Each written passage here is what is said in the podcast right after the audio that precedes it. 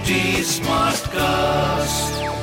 You're listening to a Hindustan Times production brought to you by H T Smartcast. Good morning. You are listening to Masala Bites, H T City Daily News Wrap, your one-stop podcast for all the daily news from the world of entertainment and lifestyle with me, Mallika. Siddharth Malhotra shares a rather personal connection with his labour of love, Shershaah. As the actor about it, he says that the film hits home for more reasons than one.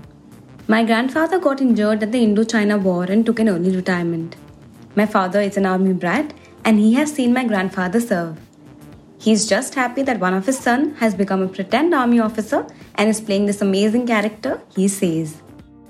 While feedback from the audience and the critics matter, what he is looking forward to the most is a positive nod from his and Captain Vikram Batra's family. My father knows what sacrifices one has to make to serve this country. I hope Captain Batra's family thinks that I have done justice to his story, he reveals.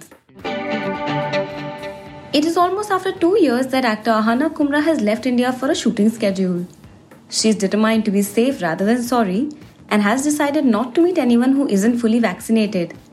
She is in London shooting for a film. She says, I'm excited and anxious as the cases are rising. Honestly, you're not safe anywhere.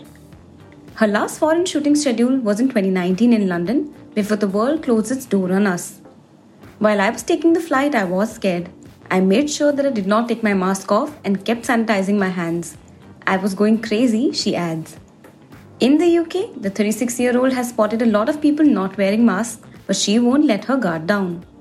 People are not wearing masks here because it is not illegal to not wear one. But the government encourages people to wear masks, says the actor. In a great news, Farhan Akhtar is making his directorial return with Jila Zara, a road trip movie starring Katrina Kaif, Priyanka Chopra Jonas and Alia Bhatt. About time girls took the car out, he wrote on Twitter. To read more about the news briefs I shared, please pick up a copy of Hindustan Times today. If you don't have access to a physical copy of the paper, please log on to w w w dot paper dot hindustan times dot com and read the stories. Do like and follow us in H T Smartcast. We are present on Facebook, Instagram and Twitter.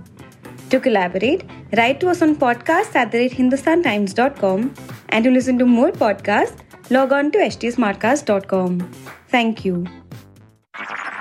This was a Hindustan Times production brought to you by H T Smartcast.